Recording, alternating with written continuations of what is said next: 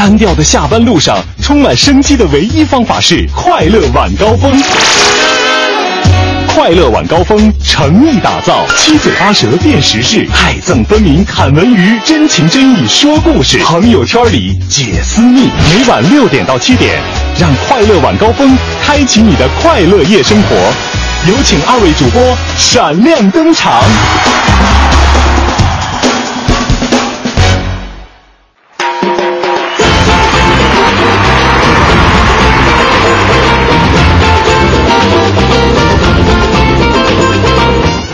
位下班快乐！感谢您在十八点的时候锁定我们的调频 FM 一零六点六文艺之声，收听正在为各位直播的快乐晚高峰。我是刘乐，朋友们大家好，我是五科。不知道大家有没有发现哈，这个每天节目一开始的时候，我说的词都是固定的，还好啦。真的，我自己都有发现，说我我每天说的话都是一样的。真的吗？我很很厌烦我自己为什么要这样，但是我发现，嗯，其实。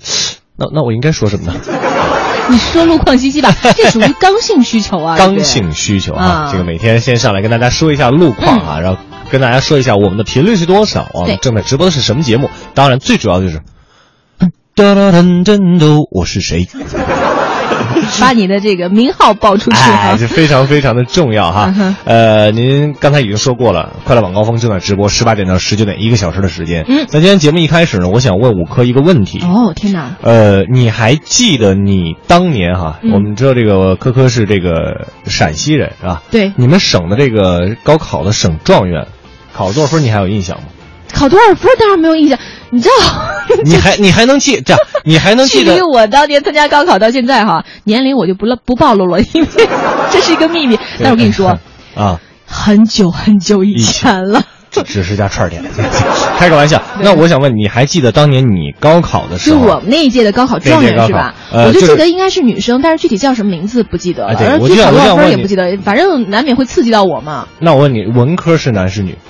好像都是女孩吧，我记得。好了吧，好了吧，你看问着了吧？接下来我再问我自己一个问题，还记得当年我自己高考的时候，这个呃高考的状元是谁呀？就是那会儿北京市是吧？对，北京市的啊，我们北京市的高考状元是谁呀？完全不记得。包括我自己学校的学校里边的那个状元是谁，我也都完全不记得了。你们班的学霸呢？我们班谁考分最高是吗？嗯。谁考分最高我不知道，但是第一个拿到这个高校录取通知书的是我。真的？真的？哦，因为你是提前批的，对，提前批的，所以说比这个呃体育特长生还要更早的拿到这个学校的录取通知书。嗯。所以说那个时候那是很兴奋的，是吧？尤其是在一模考试之后，老师是觉得嗯，你还要再再再努力哦，再努力哦。在这个时候呢，这个有有一个大的逆转，还是非非常有意思的。因为为什么今天我们要问大家这个问题呢？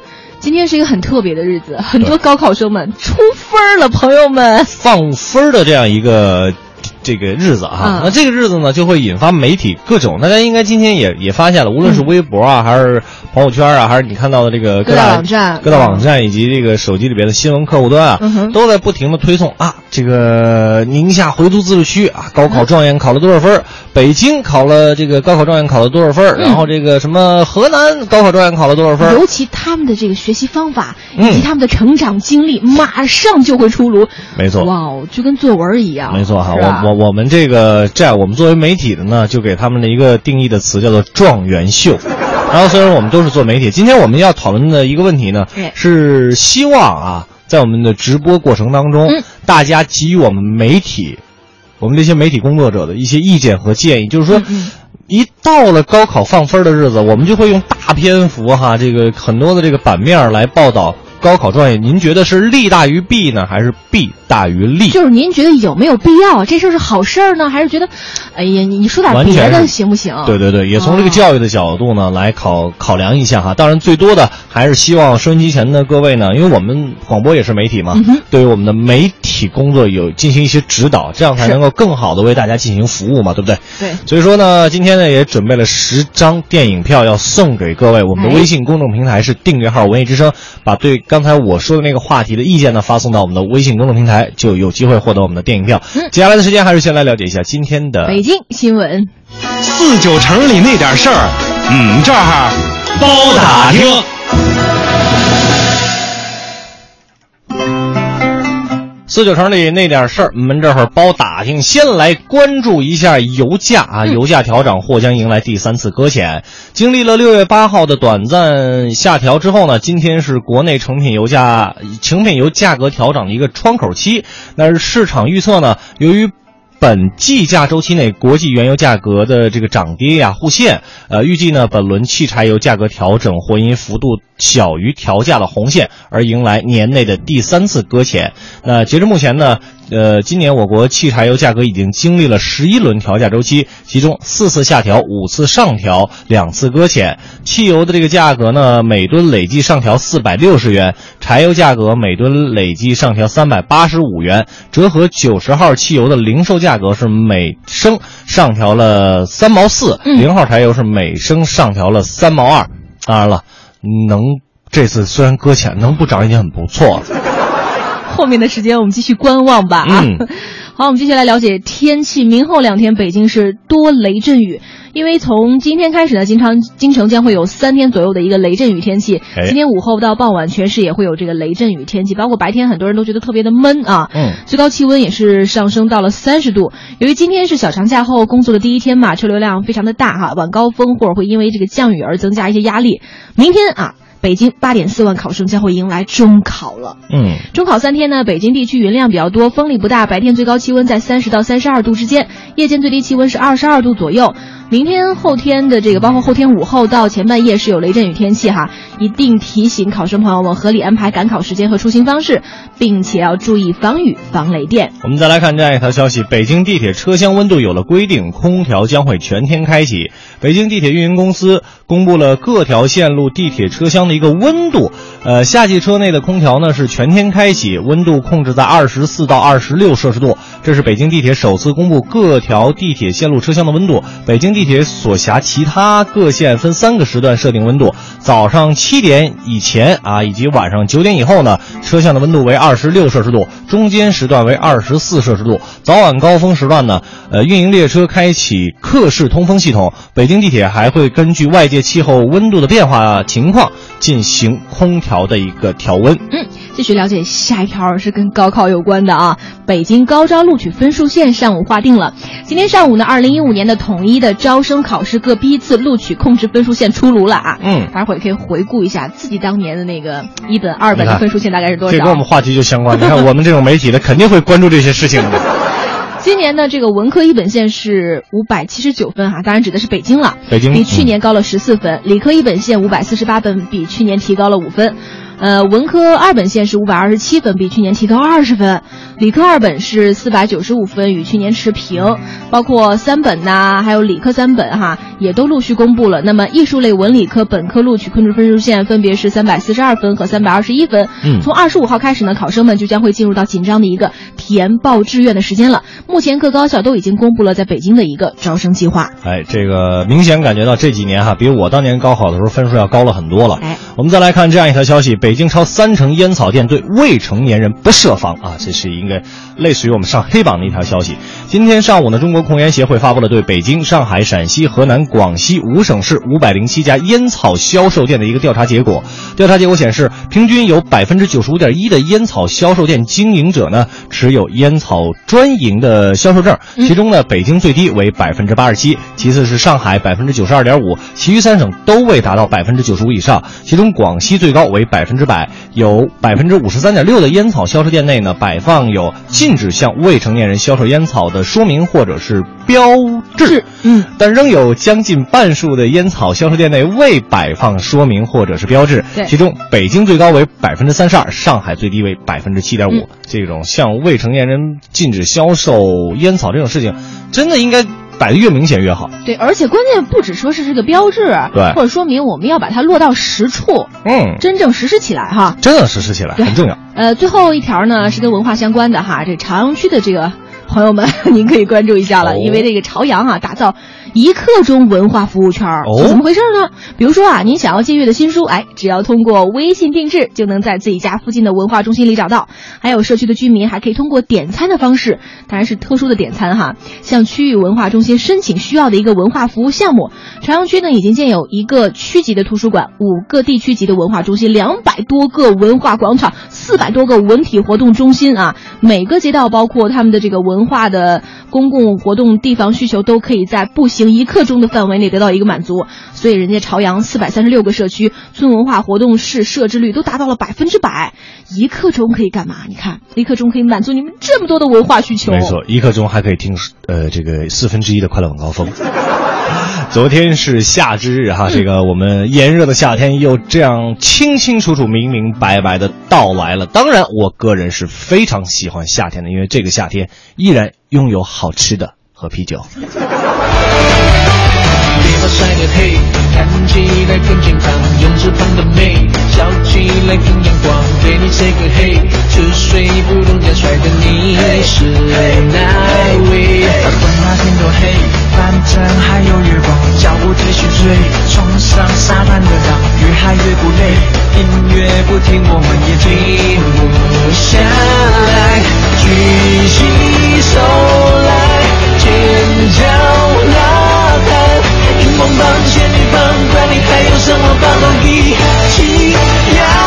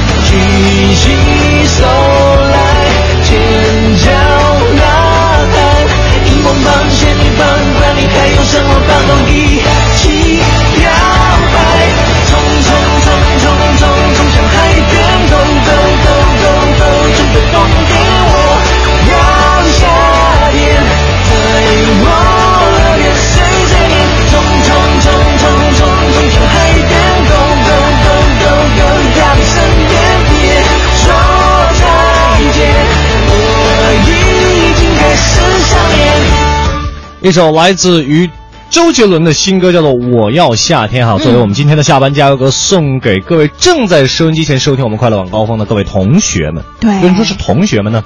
因为我们嗯，怎么一一一起学习过吧？虽然说现在出分了哈，呃，有一部分人可能会认为啊压力山大马上要填报志愿了，但是哈，随之而来的就是长长的暑假呀。尤其听到这首歌，我我的心都已经飞到了海边，你知道吗？是吧？天天津卫。能远一点吗？呃，北戴河也行，也行哈。对，呃，要跟大家今天说的是什么呢？就是在高考出分这一天呀，呃，我大家可从这个各个媒体呢都会获得一个消息，就是比如说哪儿啊，比如咱北京啊，今年的高考状元是谁？谁谁？好像是两个漂亮的小姑娘哈。对。呃，好像文科是六百九十九，理科是七百二十多，我我记不太清楚了。我们就想说，我们作为媒体的话。报道这些内容的话，大幅的去宣传、去报道哈，每年都有，每年都是。这几年，我相信明年的公布分的时候还会像这样的，这样的一个情况。所以我们就想说，作为媒体人的话，我们要自己的去反思一下这样的报道。希望大家给我们一个意见，觉得是呃利大于弊呢，还是弊大于利呢？或者说？用骨科刚才说的更简单的，有有没有这个必要呢？对，对不对？您觉得这是好事儿，应该持续哈，继续下去哈，嗯，并且把这些学霸们的这个学习的一些方式方法、技巧窍门都挖掘出来，让后来者来学习呢？还是，哎，少说点这事儿吧。反正现在又不是说是高考学霸，你你就一定出路会非常好，是吧？没错哈，我们的微信公众平台订阅号“文艺之声”等待着大家的留言啊！今天。在快乐晚高峰，您可以知道媒体的工作。一会儿，我们的观点约架就跟大家一起来讨论这个话题。观点、解析、分享，带上你的思想，观点碰撞。观点约架今日话题：媒体不停报道各地状元，这样的报道利大于弊还是弊大于利呢？今天高考出分，各大媒体平台都在不停的刷新着高考状元的分数。大到省份，小到乡镇，今天俨然成为了端午小长假之后的又一个晒状元节。有支持者认为，这样的晒状元有利于鼓励还没有参加高考的同学努力学习，并且给予他们一些指导。但也有人认为，分数并不能代表一切，媒体关注这些内容实在无聊啊。所以我们想问问大家，媒体这样频繁报道高考状元的成绩，利大于弊还是弊大于利呢？程峰和卢静观点针锋相对。当然，我们最需要的还是您各位的想法。观点约架，等您说话。今天新的奖品又要来喽！观点约架，等着各位说话。我们今天要对媒体的工作进行一番一番讨论哈。呃，说实话，我个人认为这东西是弊大于利的，没有什么太多的一个营养价值。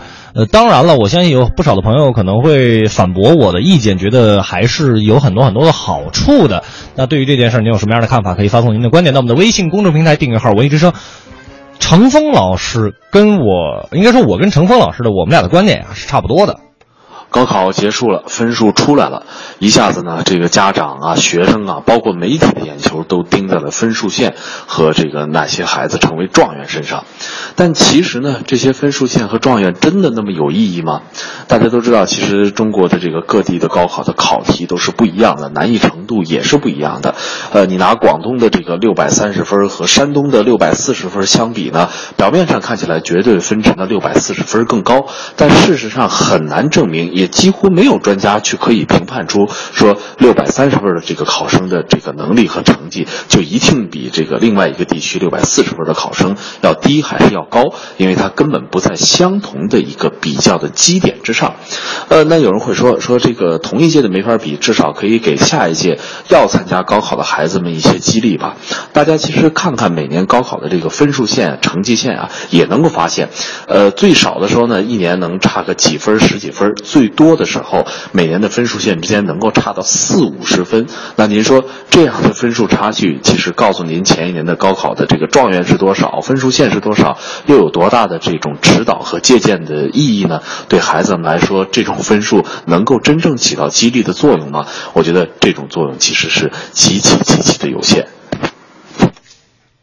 这个程峰老师观点啊，我跟我刚才已经在说之前就说了啊，我跟程峰老师观点差不多。那我们就想听听今天另外一位评论员老师卢静是怎么来进行反驳的。当我们诟病高考制度的时候，也在探索和采用补充形式完善高等院校入学制度。各省市的考试内容和分数线有差异，也是对全国高考一刀切这种做法的改革。我们以非专业人士的角度，很难判断各省区独立命题的科学性、公平性。所以，单从状元的分数做比较去出发。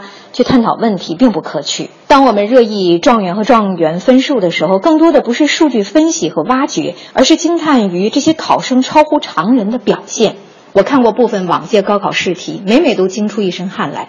那种综合测试学生运用知识能力、考察学生逻辑思维和发散思维的题目，充满了挑战性和想象力。我不是专家，只是这种浅表的感受，就让我对高考分数高的学生充满了敬意。单凭这一点。高考状元至少是我艳羡和钦佩的对象。高考状元对于某些学生是个神话，比如十八岁的我，对高考状元只有羡慕的份儿。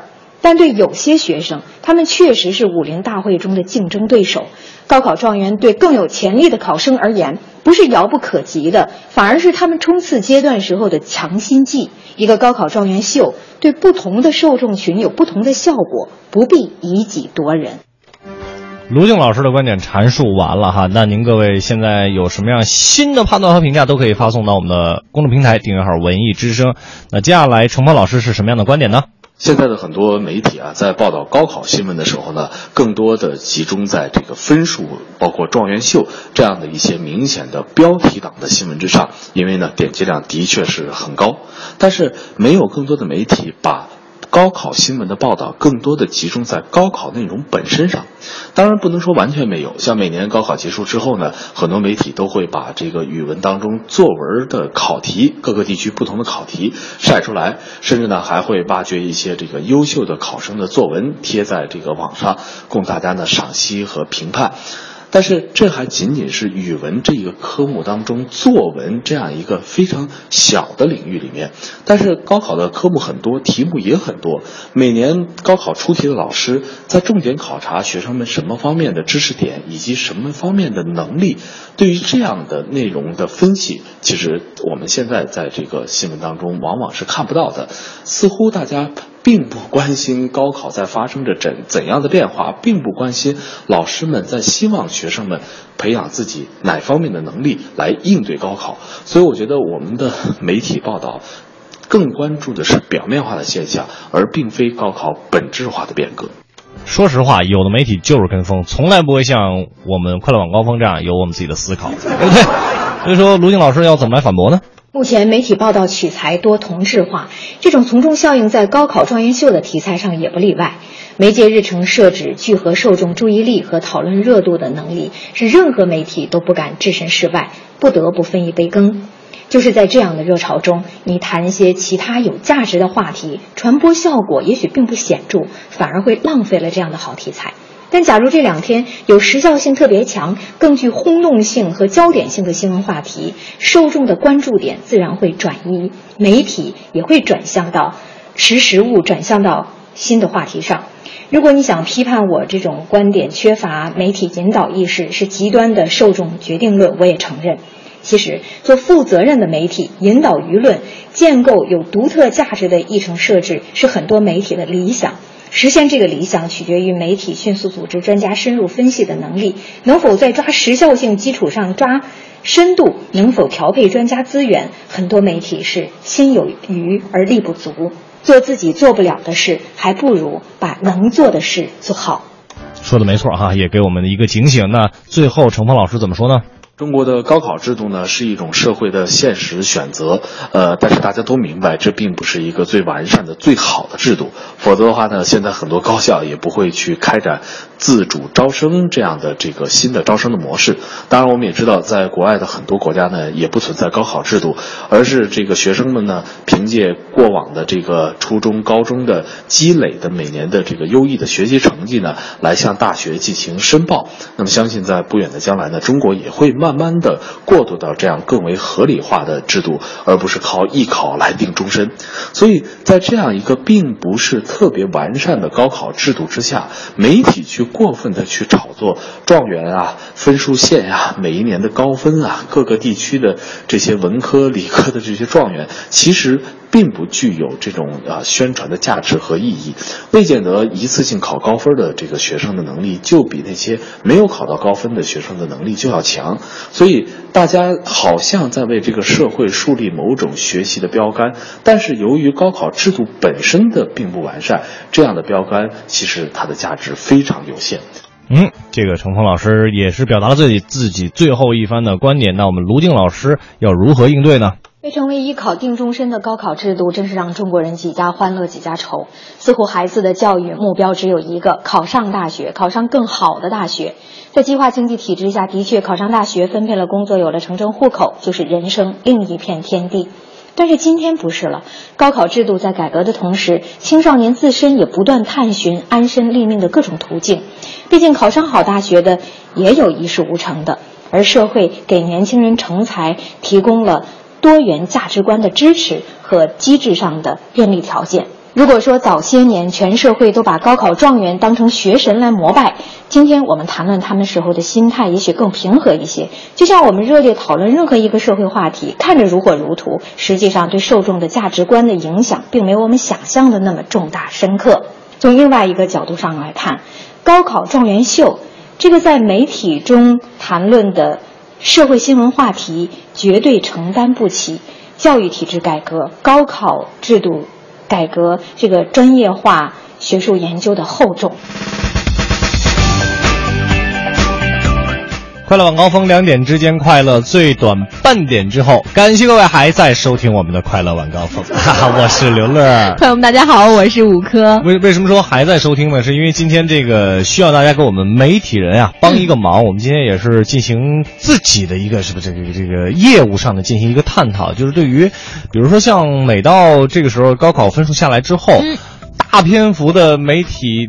去报道关于这个高考的状元是谁呀？他们考了多少分啊？怎么怎么样？您觉得这样一种报道是利大于弊还是弊大于利呢？刚才两位是支持呢还是反对呢？啊，对，刚才两位评论员老师呢，在半点之前呢，也都。表达完自己的一个观点了，当然肯定有支持他们，也有不支持他们的哈。呃，想来看一看大家对件这件事的一个看法。好嘞。呃，这个雪山白狼就说了，说这个 对于普通学生而言，状元们的高分甚至没有出现过在梦里。对，比如我当年就一定不会梦想到梦到自己考六六百多分那种，是吧？所以说激励什么的就更不用提了。对于学霸而言，我只想说，学霸就是学霸，有没有激励依然。还是学霸，人家那是真功夫哈。真功夫啊！就是刚才卢静，其实卢静老师说的一点，我特别同意。就是你现在让我回头再去看我们当年学的那些高中的高考题，我天，太难了。不是，你知道每年高考哈，无论是我们经历过的，还是就是经历过很多年，就是你就会觉得说，那个高考题对你来说，好像就在那个阶段。就你文化水平最高的时候，绝对是这样。上知天文，下知地理，什么都会，知识 储备特别的充足。文文能提笔写作文啊，武能这个操场跑跑三圈，那非常非常厉害的那个时候。但上了大学之后，马上感觉这个整个人就就就就不一样了。上了班之后就，啊，一加一，真的等于二吗？那你是就是进入到了另外一个境界了哈？哦，对，我已经思考到人生哲学的问题了。对对对对对。呃，来看一看这个其他朋友的留言啊。这个天涯海角说，我们那届的高考状元不知道，我觉得没必要啊，只要看出我自己，人人都是高考状元。您瞧瞧，人这自信。对你比如说马云哈，我又又又又拿马云，因为这个 五科经常跟我说的一句话就是，乐你一定要有梦想，万一哪天实现了呢？是吧？马云高考就考了三次，第一次数学考了一分，第二次好像是十九分吧，第三次终于考到了七十九分啊，考上了大学。我我现在依然认为说是术业有专攻，就是，呃，上天给你关上了一扇门，他必定会为你打开一扇窗，就是每个人他会有自己的特长的。没错，大家都学习好，那怎么能体现出学霸呢？对不对？对呀，你们你们学霸都都能像我们这个嘴皮子这么利索吗？都可以当主持人吗？当然也是也也有是吧？但是 术业有专攻，对不对？是。对于天生爱说话的我们来说，做主持人这行真的非常非常的好。对，你看累不死的小强也是心态特好一位，那还让不让学渣活了？嗯，去去学学学渣，嗯，对，也是哈。我当年的时候，我我就挺不爱看的，但我不是学渣，我真的不是学渣。嗯，我是你是属于中游是吧？我学苏。实际上什么叫学苏掉了是吧？就看起来像学霸，一碰就变成了学渣。学苏啊，这个费劲说了，说还是报道报道状元吧。家长是去看学习方法的，啊，这个学生呢是去拉仇恨的。我们这些不相干的人呢，只能是去看颜值的。啊，媒体报道，大家觉得高考这事儿媒体参与的有始有终。媒体不报呢，大家没准会问，嗯，那媒媒体你们这这高考都出分了，你们你们干不干点正事儿？他好像也对哦，就习惯成自然了，对不对？就每天 每年到了这个时候，就必须要去报道一些这样的事情。有些人也会觉得，嗯，很好奇，到底看一看，哇塞，超级学霸们到长什么样啊？没错，家就说了，利大于弊，每个领域领域都有优秀的人，状元也是高考里的优秀人才，可以报出来让大家学习学习，别拿出来相互比较就行了。你觉得中国家长做得到吗？别人家的孩子永远是最优秀的。我跟你说，我从小就是我爸我妈，尤其我妈就这么刺激我。啊，咱俩是一个妈妈。然后那个别人家的孩子到现在，我就说我们家就就就中途也搬了好多次家，怎么回事？怎么每次都遇到那隔壁那谁谁谁就特别棒啊？你知道吗？有的时候是我们我们的妈妈自己编的。就我妈到现在也是不，但是我发现后来就是我还调查了一下，啊，太有心了。就我们家旁边的那些孩子，还真的就有那种出类拔萃的。但是他们没你长得好看，没你会说话，没你温柔，没你善良，没你可爱，没你大方。好了吗？我妈怎么都没发现呢？就是啊，这这种这种美的事情，都永远都要等刘乐来发现，你这就不太合适了，对不对？呃，再来看一看这个这个孟亮，他说每年一次啊，就当过节提一下吧。他说报分有利有弊，只不过给不知情的大部分人一个说法：今年哪哪哪儿题容易，哪哪哪儿题难。嗯，分其实都没有什么横向的参考意义。也也对哈。嗯。呃，这个小仙儿呢，对我们的媒体工作啊，提出了自己的建议。说舆论是本来是导向，现在呢舆论变成了跟风，难道不是你们媒体的悲哀吗？哎，您还别说，还真有这么点儿。嗯，就是大家报道什么，我们也跟着去报道什么，永远不想着说自己作为媒体人的话，应该第一时间去发掘什么，而你自己所面对的是什么样的受众，你自己所面对的是应该是什么样的一个这个新闻源头。所以，其实今天这个话题讨论也给我们更多的媒体人提出了这个警醒，包括我们要怎么去改变，怎么去创新。总觉得说啊，我们的这个收听率啊，我们的这个收视率啊，这些观众不支持啊，你有没有想到你们做的这个精神大餐，大家爱不爱听，爱不爱看？对呀，哦，对呀，反正我每次节目结束之后，有时候听节目，嗯，我都觉得，哎呀，今天这这这段说的太不好了，哎，我自个儿都不爱听，你对吧？永远都在学习当中成长，恨不得抽自己几下。好了，不要这样的，下次我帮你。开个玩笑了哈，但是我们今天这一期的话题讨论呢，主要是讨论一下教育和我们自己媒体人的职责所在的一些相关的内容。也感谢大家发来你们的留言。我们今天呢，准备了十张电影票给各位。这十张电影票呢，啊，就非常适合这个合家欢，大家一起来看了，叫做《三只小猪和神灯》，是一个。儿童剧吗？哎，儿童电影，儿童类型的一个电影啊，也是去年的那个。记得我当年在快乐晚高峰送过那个龙，叫什么来着？龙之谷，龙之谷破晓骑兵的那个，也是那公司做的。这 画画面那是相当没得没得挑哈。所以大家有时间的话呢，除了您要这个参与我们的互话话题互动呢，也可以直接锁票，锁票啊！这在我们的微信公众平台订阅号说我要三只小猪。就可以了。今天咱们改变一下游戏规则，就叫我要三只小猪啊！就会有我们的工作人员呢，把这个票送给各位。我左手右手一个慢动作，右手左手慢动作重播。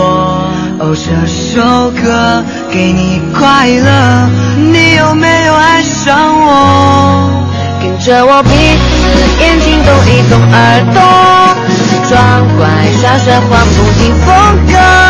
青春有太多未知的猜测，讲的烦恼算什么？One two three go！一听这声音啊，人就是年轻啊，你不得不服老是吧？魔性啊，已经接近零零后的 TFBOYS 是吧？我估计我微博这一辈子的转发量，哎，你你不要这么绝对，一切皆有可能。我天哪，四千两百万！你你见过那四千两百万个粉丝吗？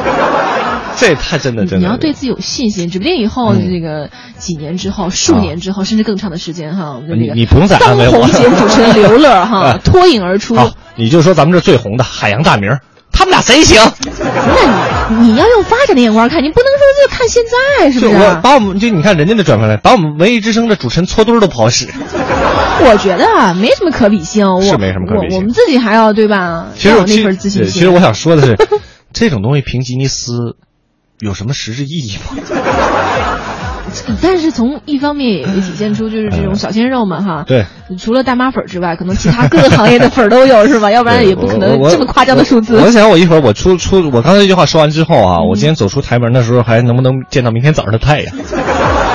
呃，反过来其实也挺好的，你会吸引更多人的关注，甭管是好的还是不好的。谢谢啊，就是不不怕没有，不怕这个什么这个什么什么什么坏新闻，就怕没新闻是吧？好吧，这个 TFBOYS 其实这首歌还真的是挺挺不错的啊，很朗朗上口，很朗朗上口哈。呃，现已加入广场舞超值午餐。好吧，我们今天的快乐晚高峰要跟大家说一声再见了哈。这个借着 TFBOYS 这个王俊凯他的微博转发量上千万的破吉尼斯这件事呢，对，我们也来小小的说一下我们自己的微博。五科的微博是五科 CNR，对，都是新浪微博主持呃刘乐的微博是主持人刘乐哈。大家在私下里节目之外呢，可以通过微博的方式跟我们两个进行一个交流。节目的最后呢，还要提示各位，如果您想回听我们节目的任何的一个板块或者整期的节目，或者听直播的话，手机上可以下载一个叫做中国广播的 APP，就非常的方便了。啊，节目的最后呢，我们一起来分享今天的文艺评论。一零六六。文艺评论，这里是一零六六文艺评论，我是小昭。对于充斥着《小时代》《亲爱的》《致青春》等饱含物欲、亲情或怀旧的荧幕来说，刚刚上映的《杀破狼二》不失为一枚雄性荷尔蒙炸弹。从片名上看，以七杀、破狼、贪狼所组成的命理学上的杀破狼格局为题，暗示着影片杀戮动荡和英雄气概的底色。香港平均每年有六百二十个失踪人口，都是找不回来的。这几年我安插了卧底，在一个极有可能的走私集团里面，我很有信心，短期内就能锁定目标。我的心脏什么时候能找到？一会儿有件事要你帮忙，要绑架两个人。越说越像疯狗，跟我一起杀出去。这部由郑宝瑞导演、由吴京、托尼贾、张晋等主演的功夫影片，延续了前作的主要基调，那就是在一场赤手空拳、筋肉相接的激烈实战中，不遗余力的展示功夫与力量。当然，也正因为如此。二零零五年由洪金宝、甄子丹等主演的《杀破狼》才被香港评定为充满了暴力血腥的三级片，无缘于内地市场。而此番续作虽也酣畅淋漓的展示了各路拳脚比拼，托尼贾的泰拳加入尤其令影片表现力大增，但他显然对暴力场面进行了一定的处理，并用父女亲情的情节线索冲淡了血腥气。影片将情节坐落在正面人物的舐犊情深与反面人物的兄弟对立，这未免有些太过刻板单薄了。但是在叙事的张弛有序与前后呼应方面，也不乏可圈可点之处。比如说器官买卖这一社会现实题材，不仅交代了影片的基本前提与背景，也组织起洪先生杀弟娶亲、泰国警察阿猜救血癌女儿两大关键情节，有力的推动着故事发展。而在或温情或冷酷的亲情穿插中，打斗段落反而更为紧张，不会令人疲累。二零一五年戛纳电影节上，大卫·桑德伯格带来了一部自导自演的短片《宫之怒》，用大量的拼贴戏仿重现了香港八十年代功夫片的一系列令人捧腹的桥段。而不难发现，怀旧的元素也存在于《杀破狼二》中，如影片对张晋八卦掌的凸显。无疑遥遥应和着一代宗师中马三那一招老猿挂印。